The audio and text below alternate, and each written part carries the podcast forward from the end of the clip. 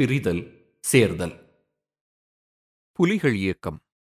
பிரபாகரன் குழு என்றும் உமா குழு என்றும் குழப்பத்தில் மூழ்கியிருந்த ஆயிரத்தி தொள்ளாயிரத்தி எண்பதாம் வருடத்தின் தொடக்கத்தில் பிரபாகரன் யாழ்ப்பாணம் திரும்பினார். மத்திய கமிட்டி யாழ்ப்பாணத்தில் ஒரு முறையும் வவுனியாவில் ஒரு முறையும் கூடியது. இயக்கத்தின் கட்டமைப்பையும் அதன் நடவடிக்கைகளையும் மறுபரிசீலனை செய்து பெரும் மாறுதல்களை உண்டாக்க வேண்டும் என்று உமாவாதிட்டார் பிரபாகரன் அமிர்தலிங்கத்தின் பேச்சைக் கேட்டு அதற்கு ஏற்பாடுகிறார் என்று உமா குற்றம் சாட்டினார்.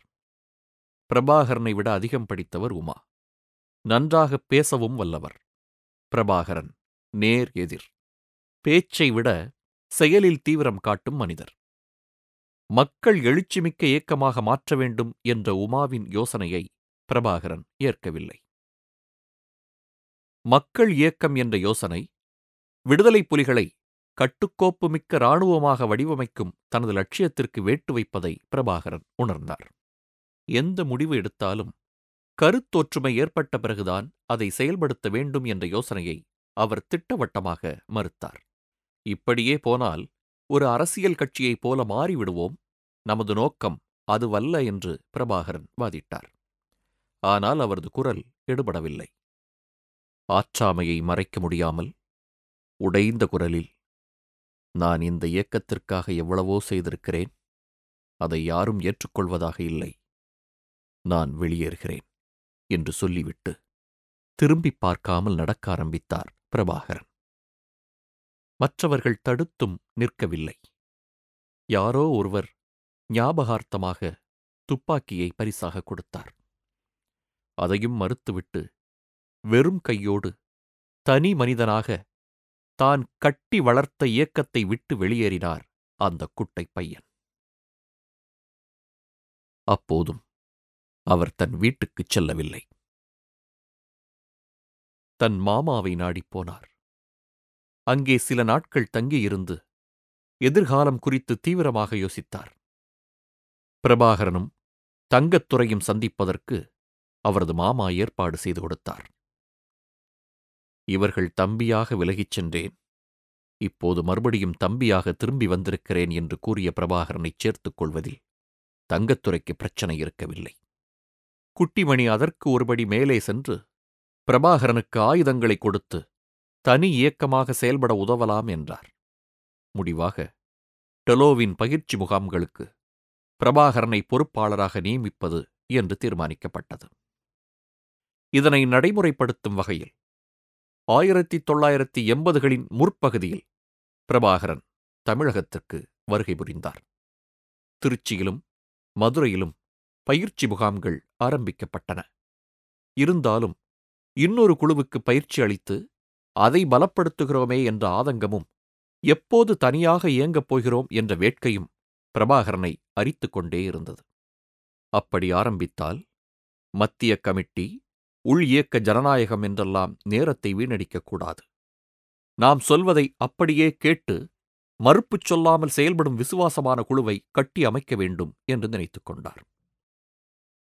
பிரபாகரன் தன்னுடைய நம்பிக்கைக்கு பாத்திரமான சில பழைய சகாக்களுடனான தொடர்பை புதுப்பித்துக் கொண்டார். பேபி சுப்பிரமணியம் பண்டிதர் ராகவன் கிட்டு செல்லக்கிளி சீலன் என்ற சார்ல்ஸ் ஆண்டனி ஆகியோர் அதில் முக்கியமானவர்கள். பண்டிதரின் தாயாருக்குச் சொந்தமான பசுமாட்டை விற்று அதில் கிடைத்த பணத்தில் ஓய்வு பெற்ற இந்திய இராணுவ அதிகாரி ஒருவரிடம் முதல் துப்பாக்கியை வாங்கினார். ஒரு புதிய வரலாறு மீண்டும் ஆரம்பமாகியது. ஆனால் ஒரு துப்பாக்கியை வாங்குவதற்கு இத்தனை சிரமம் இருப்பதை உணர்ந்த பிரபாகரன் தன்னுடைய தோழர்களிடம் இனிமேல் எதிரிகளின் துப்பாக்கியை கைப்பற்றுவதுதான் சரியான வழி என்று கூறினார். தங்கத்துறை குட்டிமணியின் டெலோ இயக்கம் பயிற்சி முகாம்களில் ஈடுபட்டிருந்தது. பிரபாகரன் தன்னை மறுகட்டமைக்க முயன்று கொண்டிருந்தார். எனவே ஆயிரத்தி தொள்ளாயிரத்தி எண்பதாம் ஆண்டு ஓரளவு அமைதியாக கழிந்தது. நாளடைவில் பிரபாகரனும் அவருடைய சிறு குழுவும் டெலோவோடு இணைந்து கொண்டனர். கூட்டு நடவடிக்கையின் முதல் இலக்கு செட்டி. பிரபாகரனும் குட்டிமணியும் சைக்கிளில் கிளம்பிச் சென்று யாழ்ப்பாணத்தின் புறநகர் பகுதியான கல்வியான்காடு எனும் பகுதியில் போலீஸ் உளவாளியாக மாறியிருந்த செட்டிக்கு கட்டம் கட்டினார்கள். பஸ் ஸ்டாண்டில் நின்று கொண்டு யாருடனோ பேசிக் கொண்டிருந்த செட்டி இருவரையும் பார்த்து அதிர்ந்து விட்டான். இடுப்பில் இருந்து துப்பாக்கியை அவன் எடுப்பதற்குள் குண்டுகள் அவனை துளைத்திருந்தன. இந்த நிகழ்ச்சிக்குப் பிறகு ஏப்ரல் ஐந்தாம் தேதி படகு மூலம் இந்தியாவுக்கு தப்பிச் செல்வதற்காக பருத்தித்துறைக்கு பக்கத்தில் மணல்காடு என்ற இடத்தில் காத்திருந்த தங்கத்துறையும் குட்டிமணியும் தேவன் என்கிற செல்லத்துறை சிவசுப்பிரமணியமும் கைது செய்யப்பட்டனர். டெலோ இயக்கத்தைச் சேர்ந்த சிறி சபாரத்னம் அவர்கள் மூவரையும் கடற்கரையில் இறக்கிவிட்ட பிறகு பதினோரு மணிக்கு படகு வரும் என்று சொல்லிச் சென்றிருந்தார். சொன்ன நேரத்திற்கு படகு வரவில்லை போலீஸ்தான் வந்தது. யாராவது தகவல் கொடுக்காமல் தங்கத்துறையும் குட்டிமணியும் அங்கே இருப்பது போலீசுக்கு தெரிந்திருக்காது. துப்பாக்கி முனையில் அவர்களை சுற்றி வளைத்த போலீஸ் உத்தரவின் பேரில் கையை தூக்கியபோது குட்டிமணி தன்னைத்தானே நெற்றியில் சுட்டு உயிரை மாய்த்துக் கொள்ள முயன்றார். ஆனால் அவர் மீது பாய்ந்த போலீஸ் அதை தடுத்தது. அந்த திமிரலில் குட்டிமணியின் காது மடலை துப்பாக்கி கொண்டு துளைத்துச் சென்றது. கையில் விலங்கு மாட்டி காலில் சங்கிலி பூட்டி அவர்களை விமானம் மூலம் கொழும்பு கொண்டு சென்றனர். அங்கே அவர்கள் பனகோடா முகாமில் அடைத்து வைக்கப்பட்டனர். மணல் காட்டில் அவர்களை இறக்கிவிட்டது சிறி சபாரத்தினம் என்றால் படகுக்கு ஏற்பாடு செய்திருந்தது பிரபாகரன். இருந்தாலும் ஈழத்தமிழர் ஆயுதப் புரட்சியின் முன்னோடியாக திகழ்ந்த தங்கத்துறை மற்றும் குட்டிமணியின் நடமாட்டம் பற்றி போலீஸ் எப்படி தெரிந்து கொண்டது என்பது இன்னமும் வெளிவராத மர்மம். பிரபாகரனின் ஒவ்வொரு மறைவிடத்திற்கும் போலீஸ் படை வந்தது. ஆனால் அதற்கு முன்பாகவே அவர் அங்கிருந்தெல்லாம் தப்பிச் சென்றிருந்தார். ஆயிரத்தி தொள்ளாயிரத்தி எண்பதாம் வருடம் ஓய்ந்திருந்த போலீசும் இராணுவமும் மீண்டும் சுறுசுறுப்பானதால் பிரபாகரன் மறுபடியும் வன்னிக் காடுகளுக்குள் தஞ்சம் புகுந்தார். இரவு நேரத்தில் மட்டும் யாழ்ப்பாணம் வந்து போவார். முக்கியமான ஈழ ஆதரவாளர் ஒருவர் பிரபாகரனுக்கு உதவ முன்வந்தார் அந்த நபர் ஒரு வீட்டை வாடகைக்கு எடுத்து தனது தாயாரை அங்கே தங்க வைத்திருந்தார். அந்த வீட்டிற்கு பிரபாகரன் அடிக்கடி வந்து போவார். தங்கத்துறை குட்டிமணி கைதைத் தொடர்ந்து மே மாதம் டெலோவின் இன்னொரு முக்கிய அங்கத்தினரான ஜெகனும் போலீசில் சிக்கிக் கொண்டார். பிரபாகரன் காட்டில் ஓடி ஒளிந்திருந்த காரணத்தினாலும் டெலோ சீர்குலைந்து போயிருந்ததாலும் உமா குழு துடிப்பாக புகுந்து விளையாடியது. புலிகள் அமைப்பின் பொறுப்பை மாத்தையாவிடம் ஒப்படைத்த பிரபாகரன் ஆயிரத்தி தொள்ளாயிரத்தி எண்பத்தி ஒன்று ஜூன் ஆறாம் தேதி இரவு தமிழகத்தின் வேதாரண்யம் கரையில் தன் நம்பிக்கைக்கு பாத்திரமான பத்து பேரோடு வந்திறங்கினார். பிரபாகரனின் இந்திய வாழ்க்கை பாதுகாப்பாக இருந்தபோதிலும் மலர்படுக்கையாக இருக்கவில்லை. பொருளாதார ரீதியாக பல இன்னல்களைச் சந்திக்க நேரிட்டது. ஒரு நாளைக்கு ஒரு நபருக்கு பத்து இலங்கை ரூபாய்க்கு மேல் செலவு செய்யக்கூடாது என்று சுய கட்டுப்பாடு செய்திருந்தனர். அப்போதும் கூட சில வேளைகளில் உணவுக்கு சிரமப்பட வேண்டியிருந்தது. டெலோ இயக்கத்தினரும் பிரபாகரனின் புலிகளும் இணைந்தே இயங்கினர் வளசரவாக்கம் வீட்டில் இருந்தபோது போராளிகள் அனைவரும் ஒன்றாகச் சேர்ந்து சமைப்பதும் உண்பதும் வாடிக்கையாக இருந்தது. பாலசிங்கம் பண்டிதர் சங்கர் ரகு பேபி நேசன் நான் எல்லோரும் கூட்டுச் சமையலில் ஈடுபடும்போது ஒரே சிரிப்பும் பகடியும் கும்மாளமுமாக இருக்கும் என்று அடேல் பாலசிங்கம் தனது புத்தகத்தில் குறிப்பிடுகிறார். பிரபாகரனும் சமையலில் கெட்டிக்காரர். கோழிக்கறி அவரது ஸ்பெஷல். கெரில்ல வாழ்க்கையை தேர்ந்தெடுத்த பிறகு தமக்கு தேவையானதை தாமே தயாரித்து உயிர் வாழ்வதன் முக்கியத்துவத்தை பிரபாகரன் தன் சகாக்களுக்கு உணர்த்தியிருந்தார்.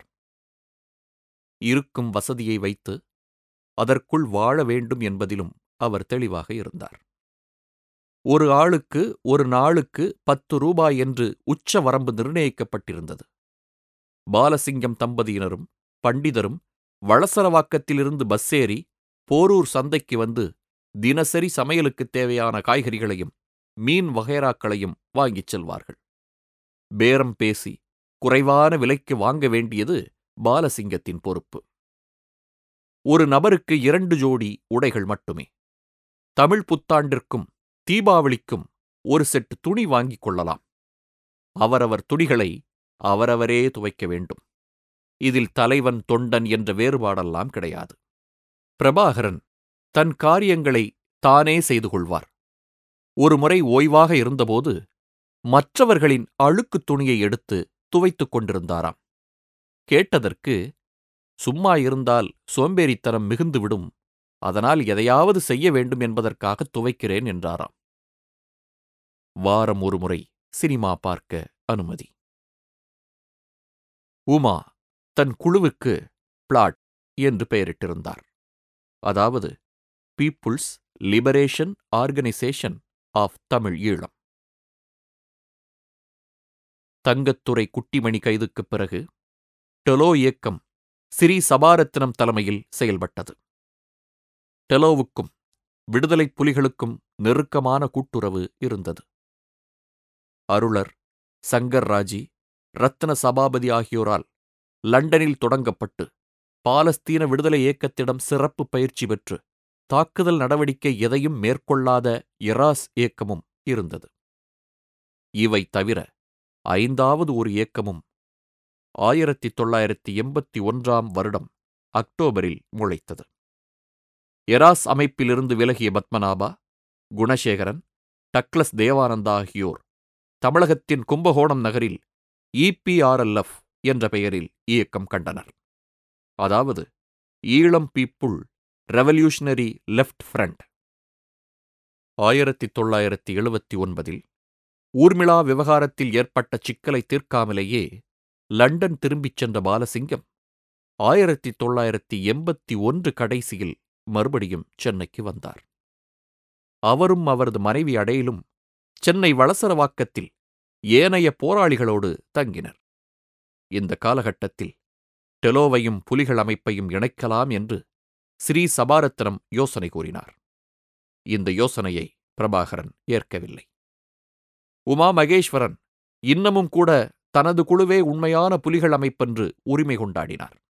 இந்த நேரம் பார்த்து பிரபாகரன் டெலோவோடு இரண்டர கலந்து விட்டால் விடுதலை புலிகள் என்ற பெயரை உமா லகுவாகச் சேர்த்துக் கொள்வார் என்று பிரபாகரன் நினைத்தார்.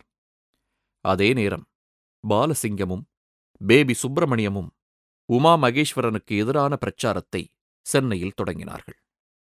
மேலை நாடுகளில் உள்ள புலிகளின் ஆதரவாளர்களுக்கு விரிவான கடிதங்களை எழுதி உமா இயக்கத்தை விட்டு நீக்கப்பட்டதற்கான காரணங்களை விளக்கினார்கள்.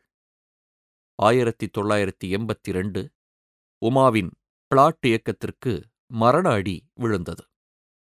ஜனவரி இரண்டாம் தேதி உமாவின் வலது கரமாகவும் புதிய பாதை என்ற இதழை நடத்தியவருமான சுந்தரத்தை யாழ்ப்பாணத்தில் வைத்து சீலன் சுட்டுக் கொன்றார். சுந்தரம் புதிய பாதை பத்திரிகையில் விடுதலை புலிகளையும் தமிழர் விடுதலை கூட்டணியையும் கடுமையாக திட்டி விமர்சித்து வந்தார். சீலனின் துப்பாக்கி புதிய பாதை அச்சகத்துக்குள் இருந்த சுந்தரத்தை ஜன்னல் வழியாக பாய்ந்து சென்று துளைத்தது ஊர்மிளா விவகாரம் வெடித்தபோது விடுதலைப் புலிகளின் ஆயுதத்தை கடத்தி ஒழித்தது இந்த சுந்தரம்தான். இந்த கொலைக்கு விடுதலைப் புலிகள் பொறுப்பேற்றனர். உமா இந்தியாவுக்கு தப்ப தீர்மானித்தார். கண்ணன் காக்கா ஆண்டன் தாசன் ஆகியோருடன் பிப்ரவரி இருபத்தைந்தாம் தேதி படகில் ஏறினார். மற்றவர்களை தமிழகக் கரையில் இறக்கிவிட்டபின் திரும்பிய ஆண்டனை இலங்கை கடற்படை பிடித்தது. கிளிநொச்சி வங்கியில் கொள்ளையடித்ததிலிருந்து இருபது பாக்கெட் தங்கத்தை உமா கொண்டு சென்றதாக அவர் வாக்குமூலம் கொடுத்தார்.